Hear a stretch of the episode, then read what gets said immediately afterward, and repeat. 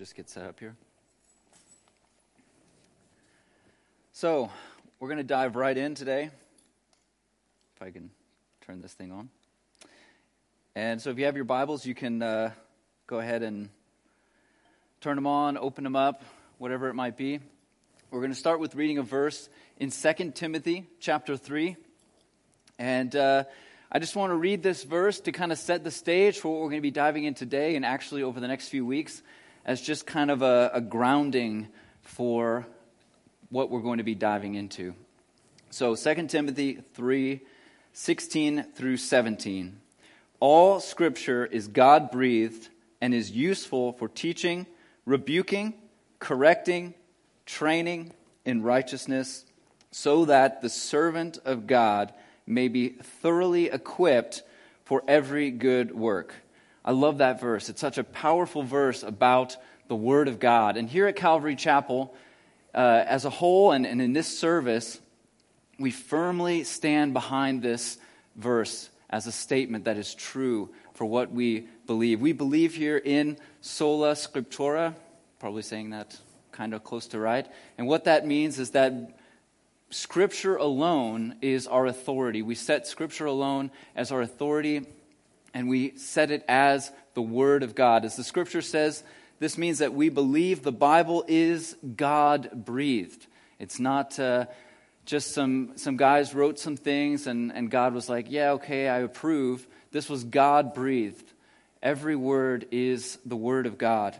And it's true, and we believe that its truths what it has in it is powerful and can change and should influence our lives if we will open ourselves up to it. So, through this service and through all the services here at Calvary Chapel, we believe in the power of God's Word and the teaching of God's Word to, as the verse says, thoroughly equip us for everything that God has called us to do. We need His Word to equip us for what He's called us to do. And I've started with reading this verse. I may even read it again the next couple weeks because today we're going to start kind of a, a mini series that I'm kind of tagging on to our series, uh, with, or within our current series. We've kind of reached week seven of a series of seven Psalms. So I still want to stay in that framework. Technically, we are only doing seven Psalms, but we're going to take a little bit more time on this last one because I picked a very long one. Um, and uh, the longest one, actually, we're going to be diving into Psalm 119 and somehow packing that into three weeks. It's a long one, so it's definitely got to be at least a three parter. And, and what we read in 2 Timothy will be our foundation for the next three weeks because Psalm 119 is a praise about God's word. It's a, just a celebration to his word and its authority and its ability to teach us, as we saw in Timothy, to teach us, to rebuke us, and correct us, which isn't always pleasant but necessary, to train us in righteousness, and to thoroughly equip us so that we can do the works that he's called us to do. So, that's what we're going to be diving into. Before we do, I just want to take a minute and kind of give this time over to God. So we'll lift it up in prayer. Father, we thank you so much for your word. That is our ultimate authority, God, that it is our, our source. And we look at your word, Father, not as just a book, but as your word. And as such, Father, a part of who you are. You and your word are one. So we thank you that we have it.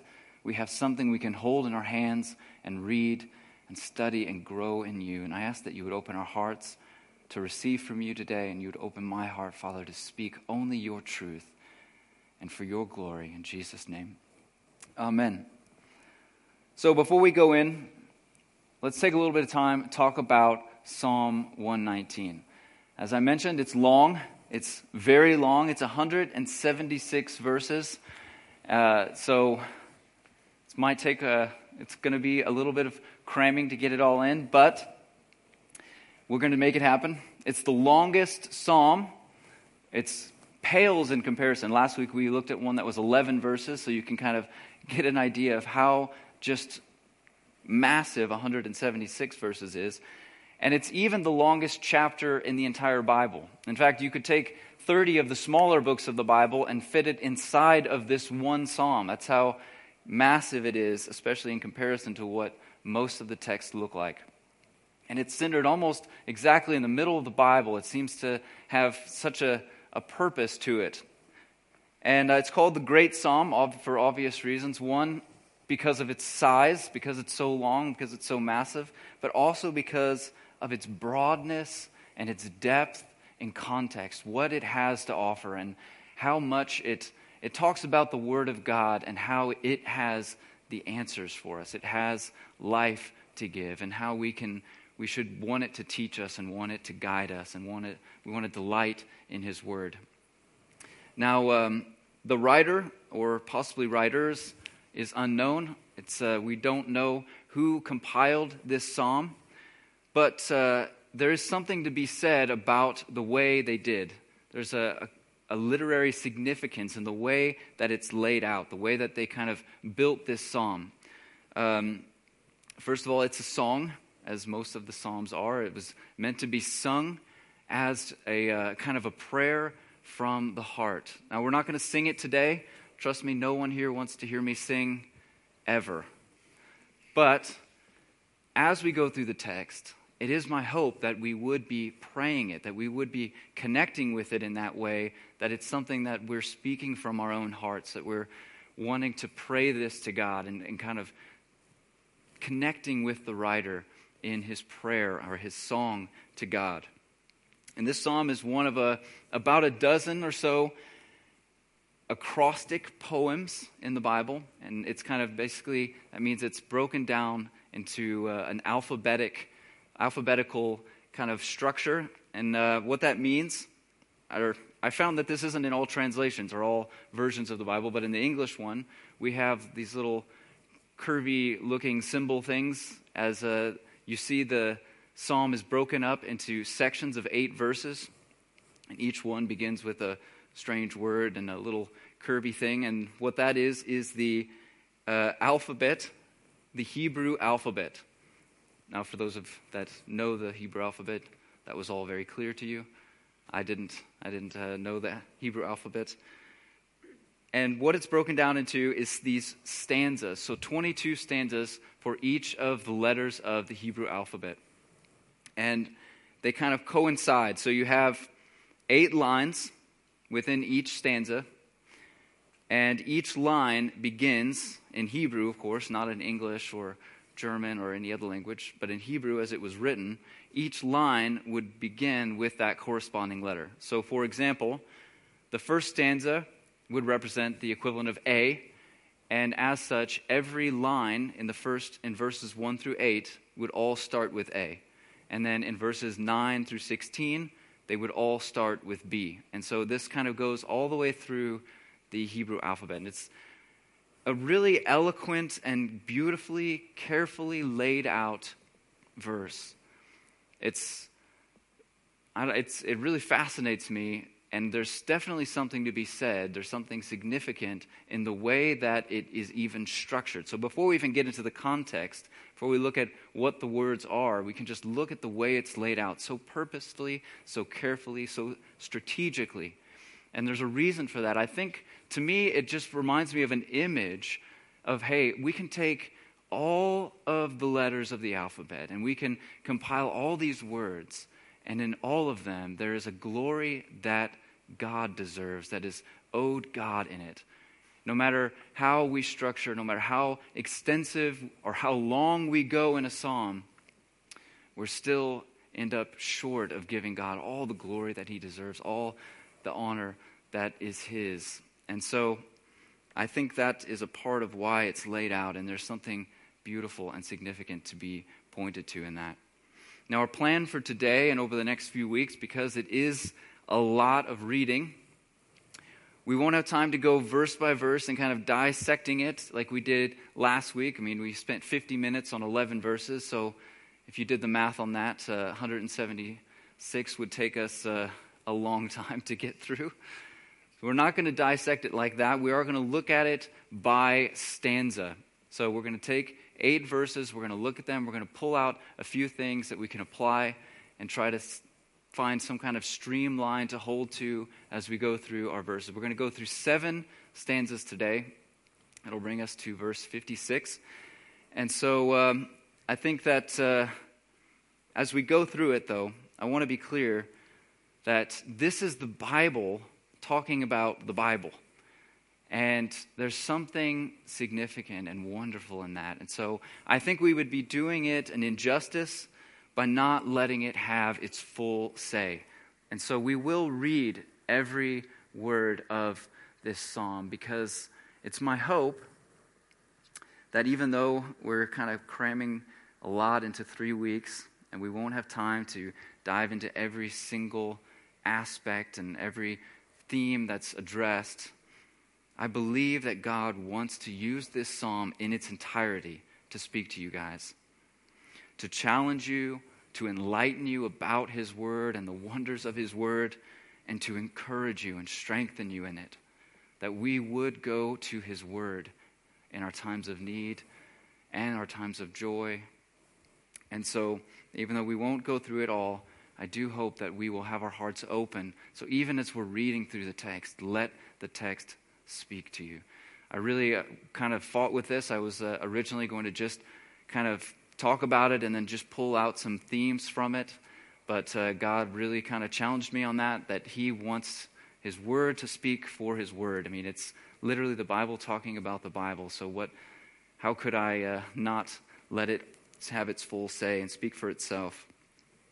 And uh, one more thing before we dive into our text, our massive text, there are a few words that are used kind of repeatedly throughout the text that we could basically translate Bible as we know it, because we kind of call the Bible, it's all just the Bible from Genesis to Revelation. And so, with that in mind, I want to tell you, go through these words because they do have kind of an individual significance. And they all could be translated Bible, but he uses different ones at different times. And I'm going to go through them very quickly.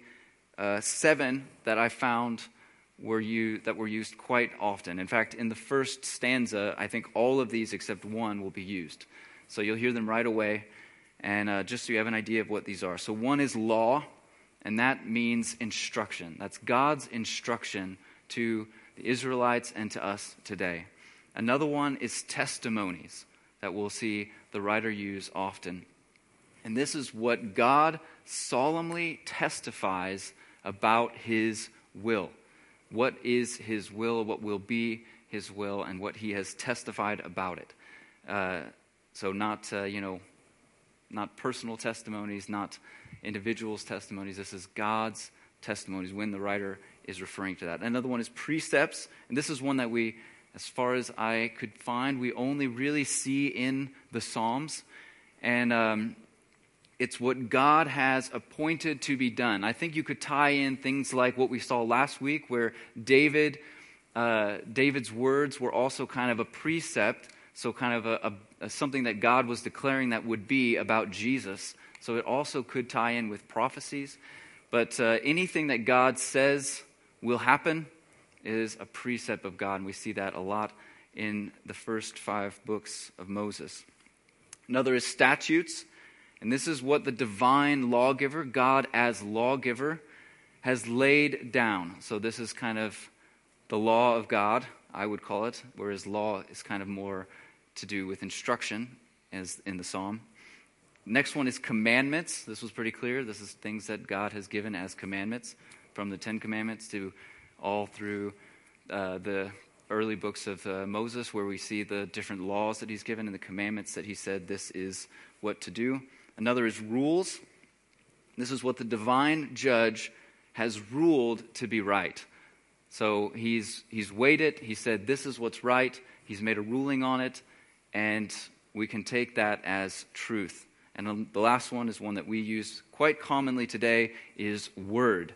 And that applies, of course, to the entire Bible.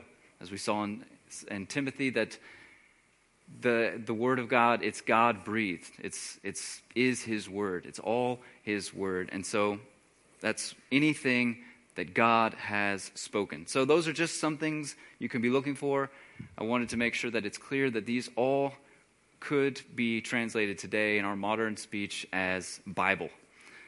So let's get into it. We'll read verses 1 through 8. Blessed are those whose ways are blameless, who walk according to the law of the Lord. Blessed are those who keep his statutes and seek him with all their heart.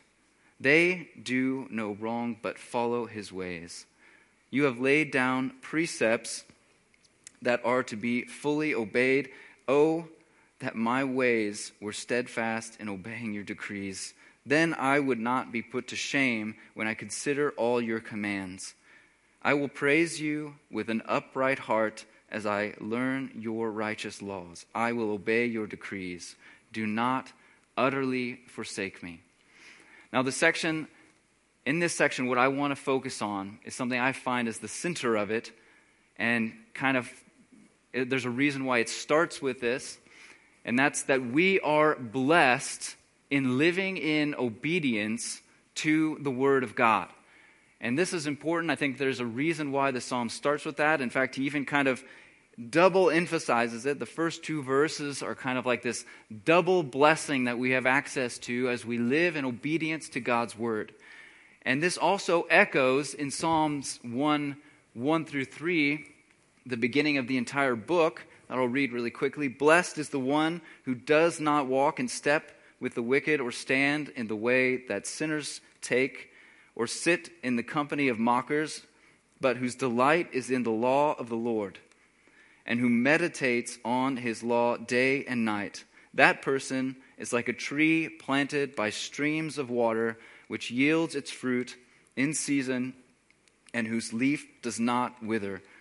Whatever they do prospers. So we see again this image of blessing. And one of my favorite images, I'm quite a outdoors person. I love to be outside. I love especially being in the woods. And so I love this image of a tree planted by a stream. In fact, one of my favorite places uh, near my house to kind of walk through is a, a wood, and it's got the stream flowing through it, and the trees that are next to it are massive and tall and strong. And so we don't want to, we want to, we want to have that as, as an image to seek, to have that kind of blessing, to be as a tree planted by a stream, that whatever we do would prosper when we are following and living in obedience to God's word. So, who's blessed? Those who walk according to the law of the Lord. And this is where we're going to spend most of the, our emphasis as we go through the text. It's those who keep his statutes, those who walk in his ways.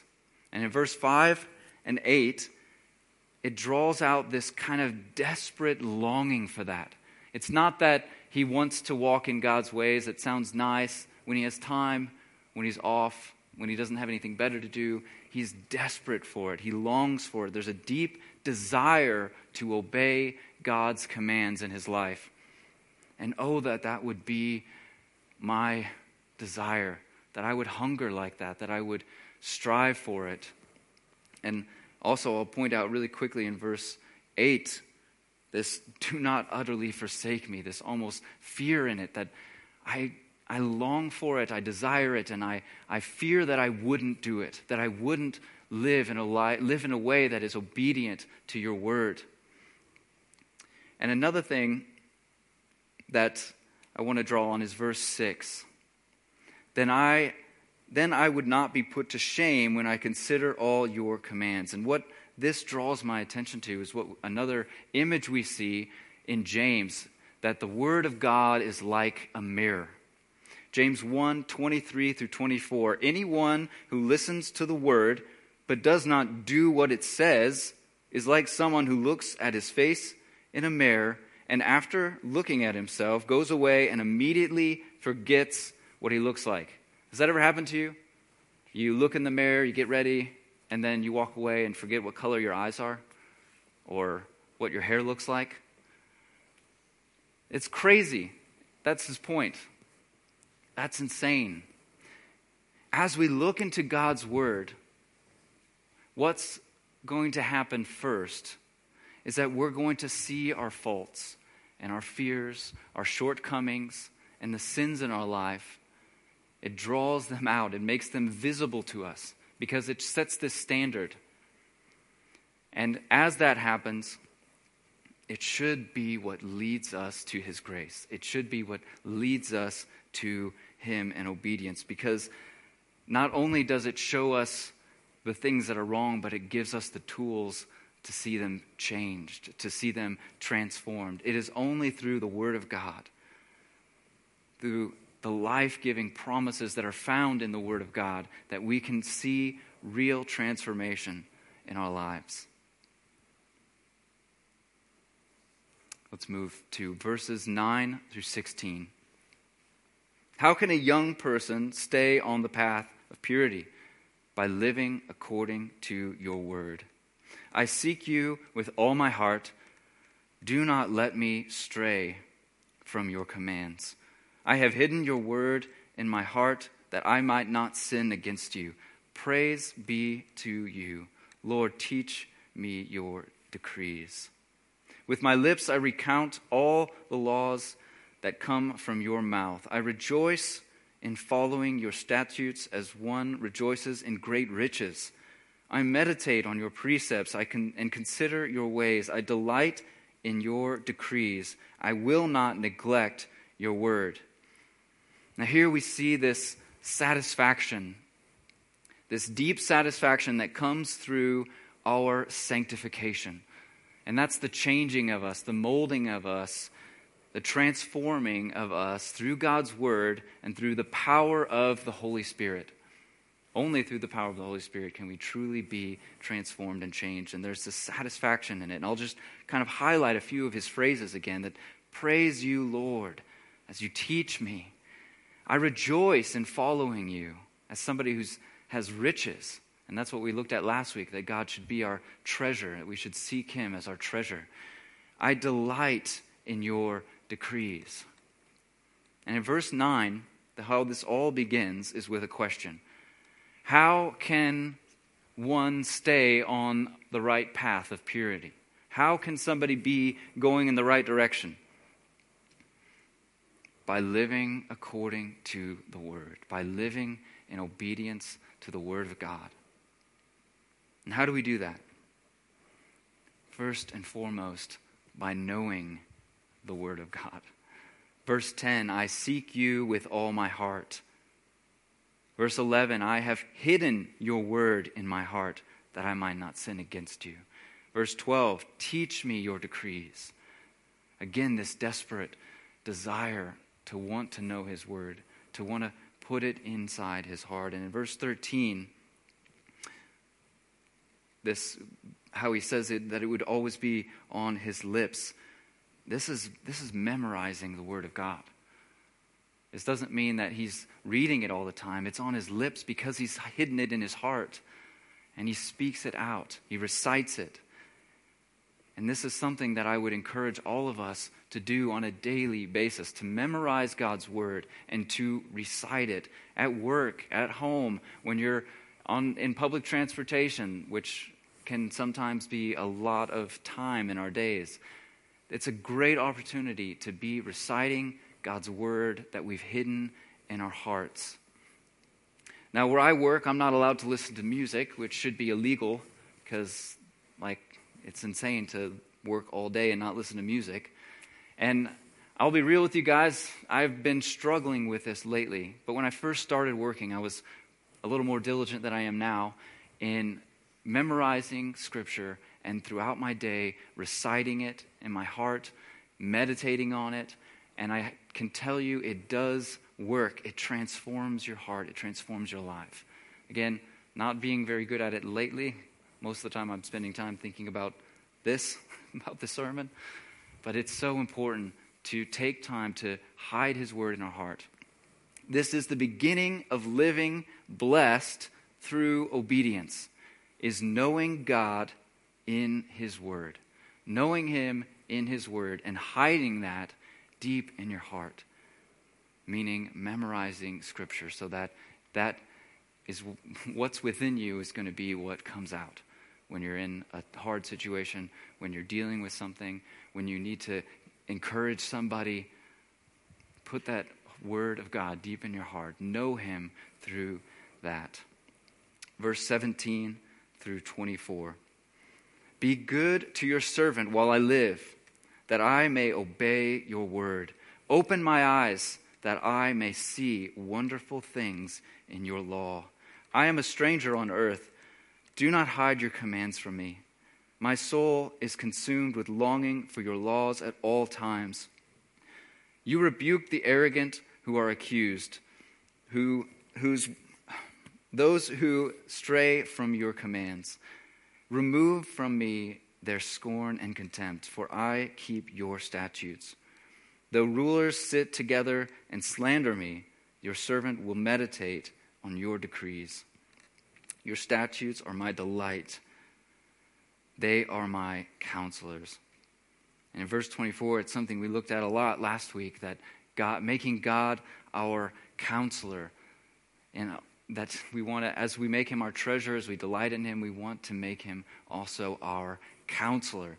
And this is really important and uh, in verse 18, there's kind of this it's God that gives us the understanding of his word.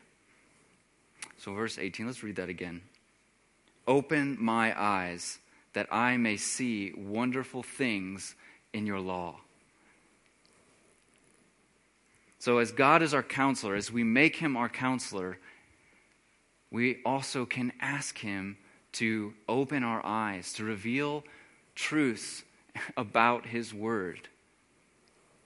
I don't know about you, but there have been times, I think probably we've all had times where we're reading the Word, maybe it's something, a passage we've read a hundred times, and for some reason this time when we've read it, it popped out. It came alive. It penetrated our hearts.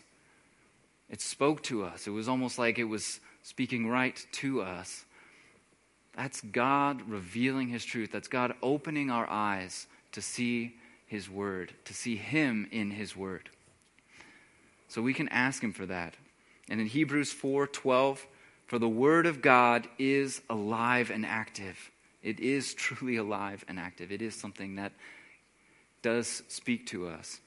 Sharper than any double edged sword it penetrates even to dividing soul and spirit, joints and marrow. It judges the thoughts and attitudes of the heart. That's what God's word has for us. It's something that's alive, it's active, and it's penetrating our hearts through the problems we're facing, through our fears, through our insecurities. It goes deep. And it is sharp, and it's not always a nice, cozy, warm feeling when God deals with us as we, again, as our base for this whole text, that God's word teaches us and prepares us, equips us for the work, but it also corrects us and rebukes us when we need to be rebuked. And sometimes I've had times where I've been rebuked and it's not always fun, but man, I'm always so, so thankful for it. It shows that God is working on me, that He's doing a work in me, and He has a purpose in what He's doing. So, as we read the word, make God your counselor in that word and know that it is Him that is going to reveal those truths to you. So you can ask Him, you can seek Him to reveal those truths to you. We can come to Him and say, God, I, I'm struggling with this, I'm, I'm struggling with this text. Help me to understand. As this psalm has laid out, we can pray in connection with this writer God, teach me, open my eyes. Verses 25 through 32. I am laid low in the dust. Preserve my life according to your word. I gave an account of my ways, and you answered me. Teach me your decrees. Cause me to understand the way of your precepts, that I may meditate on your wonderful deeds. My soul is weary with sorrow. Strengthen me according to your word. Keep me from deceitful ways. Be gracious to me and teach me your law. I have chosen the way of faithfulness. I have set my heart on your laws.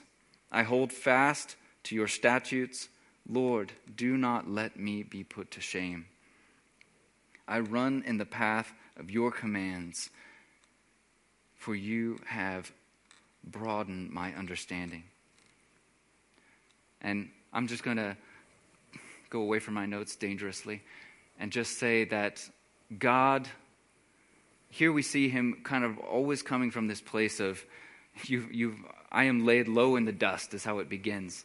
This kind of low place, this place of just utter defeat. And in those places, I would encourage all of us to jump in right with this text as our prayer. That from that place we would cry out that God would teach us his decrees, that he would strengthen us through his word, through the promises of his word. And what I want to point out also is in verse 30 through 32, there's this kind of pointing to action, to the action on our part, the choice of obedience. So we want to know the word because we want to be blessed. Let's start there. We want to be blessed. And we want to be blessed in obedience to God's word as He is our counselor, as He is teaching us, as He is revealing His word to us.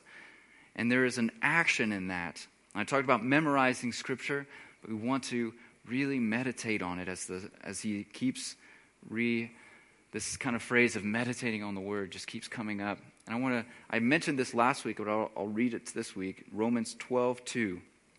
Do not conform to the pattern of this world, but be transformed by the renewing of your mind then you will be able to test and approve what God's will is his good, pleasing, and perfect will. This is about taking action. This is about what we do. We want to renew our mind. And the best way to renew our mind is to live in obedience to the Word by putting His Word, hiding it in our hearts, knowing it, memorizing it.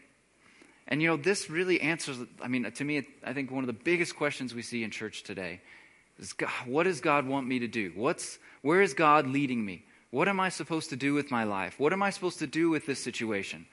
Well, this answers the question. If you want to know what God wants you to do, you can test and approve what God's will is when you have your mind renewed. When we know God's word, when, we, when His word is saturating everything that we do and everything that we are, and we're living in this kind of desperate desire to live in obedience to His Word, those questions come really easy. Not always easy, and it's not always really clear, but when we're living in obedience to God's Word, we are where God wants us to be. And He will direct us from there. And in verse 29, that He is gracious to teach us and to guide us. In His Word, and through His Spirit. Because His Spirit and the Word of God, so the Holy Spirit and the Word of God, are not two different things that, you know, we can kind of, you know, separate. They're together. They go hand in hand. They belong to one another. And so I would encourage you it's, it's the Holy Spirit that's changing us, and we have the Word of God in front of us. Let's utilize them both. Let's live a life led by the Spirit. I'm totally 100% behind that. We don't want to have the other, the other side of it. We don't have dry text where we're just reading the Bible because it's a duty that needs to be done and we know everything about it. We can you know, read it in a hundred different languages, but we have no Holy Spirit, then that's going to be empty. But if we have all just this kind of just led by the Holy Spirit, but I don't know about that Bible thing, it's not really for me, we're also going to come up to problems, when we have questions of what God's will is. That's where we need to be also renewing our mind. Our spirit and our mind can be connected in that when we know God's word and we live led by the Spirit. So I would encourage you to utilize both of those things in your life. Verse 33 through 40 Teach me, Lord, the way of your decrees, that I may follow it to the end. I just want to say really quick that I love this, that he's not, he doesn't say that I can follow it this week, that I can follow it today, but follow it to the end. God wants to give us what we need to reach the end, to live blessed in obedience to His word till the end of our days. Verse 34 Give me understanding, so that I may keep your law and obey it with all my heart. Direct me in the path of your commands, for there I find delight. Turn my heart toward your statutes and not toward selfish gain. Turn my heart, turn my eyes away from worthless things. Preserve my life according to your word. And that's a lot of what we looked at last week of making God our treasure and not things in the world. Verse 38 Fulfill your promise to your servant so that you may be feared.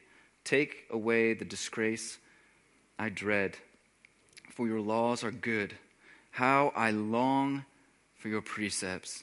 In your righteousness, preserve my life. How I long for your precepts.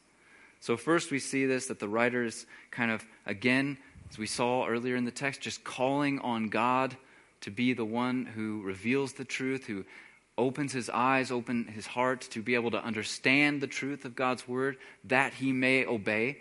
That's definitely something that we want to give credit to. Again, we can study the word of God and know it in all the languages and know everything about it, but we need God and his Holy Spirit to be able to reveal it to us to understand it as God's word. And another thing I want to point out is this kind of this last verse how I long for your precepts. This what you love is what you are. You are what you love and what you want and what you seek is going to be the things that you love. And so as Christians, we always we're quick to say I love I love God. I love the Lord. But if we love God, if we love the Lord, then we also love His Word. Just as God's Spirit, the Holy Spirit, and the Word of God are not are inseparable, so is God and His Word are also inseparable.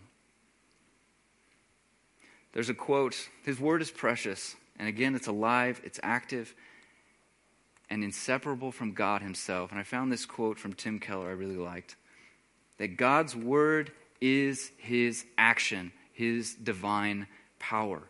So, taking it even further, not that God and his word are just, it's the same because God said it, it's actually an action. What God speaks is an action. And a, uh, the easiest way for me to understand this, to kind of wrap my head around it, is to think about what we see in Genesis that God said, Let there be light. And then what was there? light. God's word and God's action are also one and the same. His word is his divine power, and this is good news for us. Because as we're struggling with things and as we're seeking answers, and we go to God's word for those answers, we're not just standing on a book, we're standing on an action, the divine power of God. And this is why when we stand on God's word, we're standing on the shoulders of God. That's good news for us. God's not like us. We, a lot of times, say one thing and do another, and sometimes our words are very distant from who we are. But God's words are His divine power, they are His action. And that's something that we can stand on in every area of our lives. So 41 through 48. May your unfailing love come to me, Lord, your salvation according to your promise. Again, that's our very salvation is something that we can stand on because it's God's promise. It's not just something that we can hope might happen to us, cross our fingers. It's God's word, it's an action, it's a promise. Verse 42 Then I can answer anyone who taunts me, for I trust in your word. Never take your word of truth from my mouth, for I have put my hope in your laws. I will always obey your law forever and ever. I will walk about in freedom, for I have sought out your precepts. I will speak of your statutes before kings and will not be put to shame. For I delight in your commands because I love them. Mm. I want to read that again. For I delight in your commands because I love them. That's something that I'm not quite there yet. That's a powerful statement to pray. I delight in them because I love them.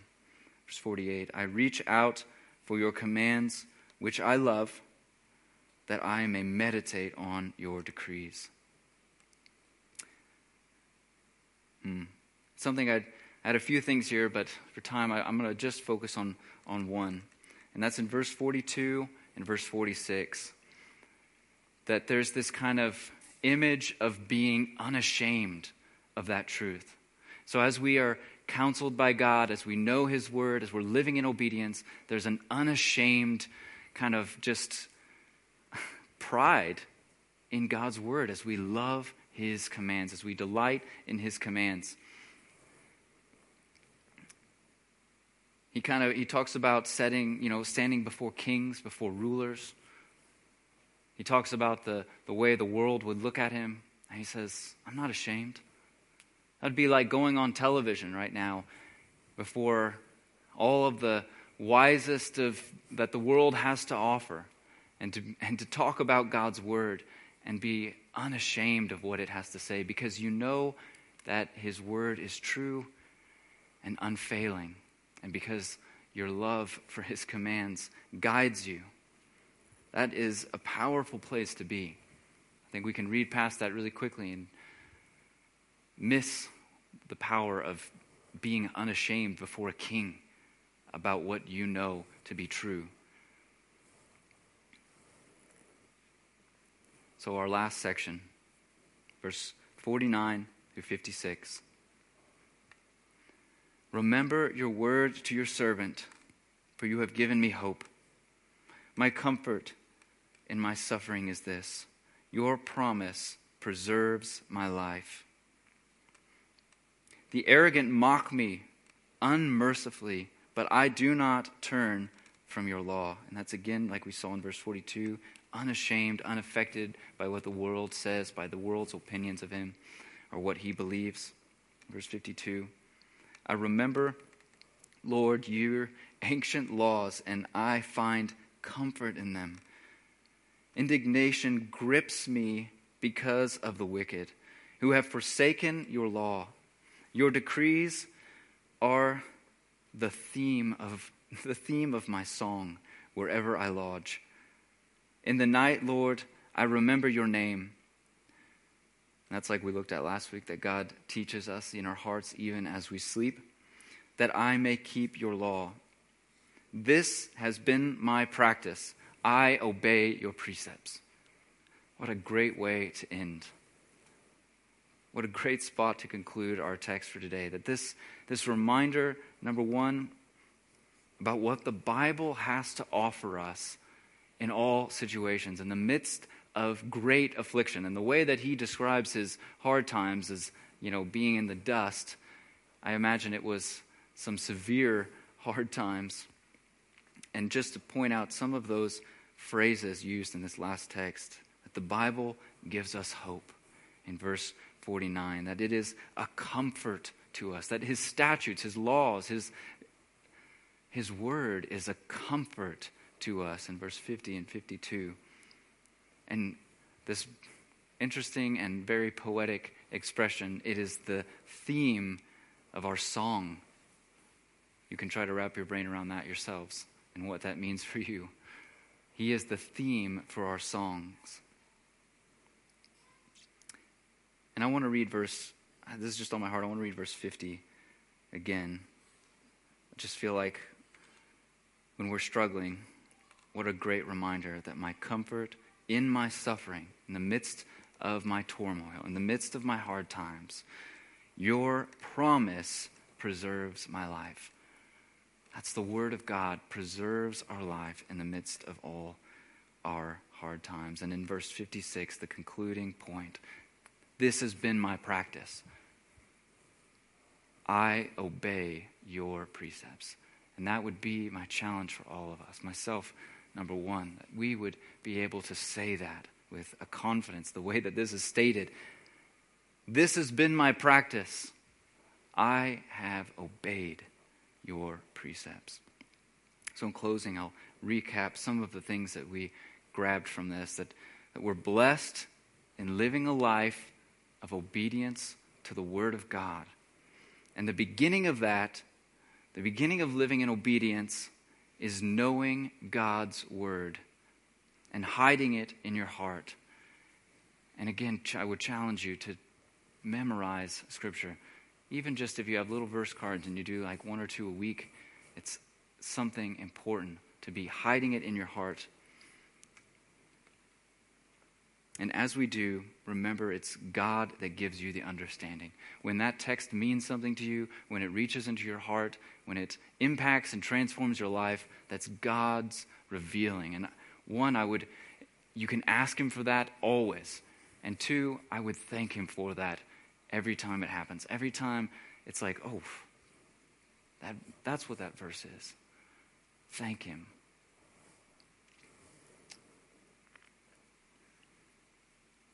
And lastly, take action. Renew your mind. Be active in renewing your mind so that you have that hidden in your heart, that you know His Word, that you can test and see where God's will or His perfect will is for you and your life. Because we are what we love, and what we seek is what we love. So as we love the Lord, as we are led by the Holy Spirit, let's not forget the Word of God. Let's not forget the Bible and bring that as a huge part of our life. And I'll invite the band. You guys can come up. We're going to do one more song here in a moment. And uh, I would encourage you guys with this. I would challenge you with this to read through, at least read through the text we read through today, if not the whole psalm, read over the next three weeks. I would encourage you guys to read this text again at home. So, verses 1 through 56 sounds like a lot, it's not that much. takes a couple minutes. Read through it, meditate on it, pray it to God, and ask Him to reveal His truth to you. So let's sing a song. We want to glorify God. We want to give Him praise because it's He deserves it. And we want to do that together. So I invite you to stand as we worship.